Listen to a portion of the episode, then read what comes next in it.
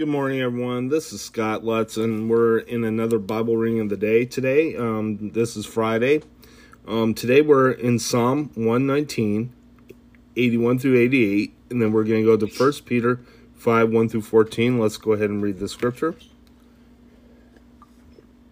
Kaph. My soul faints with longing for your salvation, but I have put my hope in your word. My eyes fail looking for your promise. I say, When will you comfort me? Though I am like a wineskin in the smoke, I do not forget your decrees. How long will your servant wait? When will your, you punish my persecutors? The arrogant dig pitfalls for me. Contrary to your law, all your commands are trustworthy. Help me, for men persecute me without cause. They almost wiped me from the earth, but I have not forsaken your precepts. Preserve my life according to your love, and I will obey the statutes of your mouth. Okay, let's go ahead and head to your New Testament reading.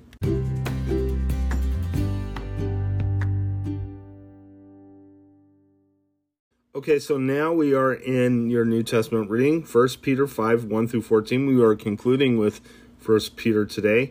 So let's go ahead and read the scripture. To elders and young men.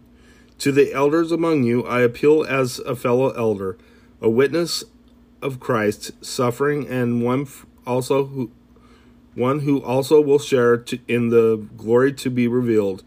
Be shepherds of God's flock that is under your care, serving and as overseers, not because you must, but because you are willing, as God wants you to you to be not greedy for money, but eager to serve, not lording it over those entrusted to you, but being examples to, to the flock.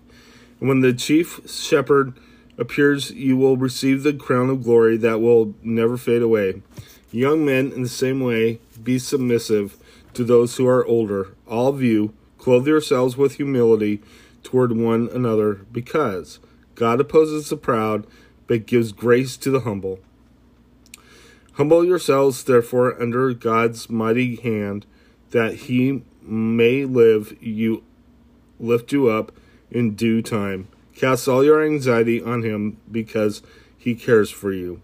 Be self controlled and alert. Your enemy, the devil, prowls around like a roaring lion, looking for someone to devour. Resist him. Stand firm in, in the faith, because you know that your brothers throughout the world are undergoing the same kind of sufferings.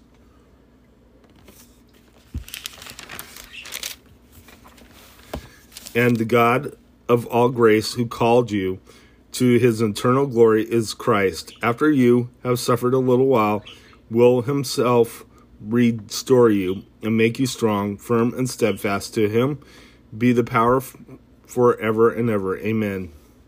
Final greetings. With the help of Silas, whom I regard as a faithful brother, I have written to you, briefly encouraging you and testifying that this is the true grace of God. Stand fast in it. She who is in Babylon, chosen together with you, sends you her greetings and so does my son Mark. Greet one another with a kiss of love. Peace to all of you who are in Christ. Let's go ahead and close in prayer. Father in heaven, I just praise you. I thank you for everything, Lord. Thank you for showing us our, your love and compassion.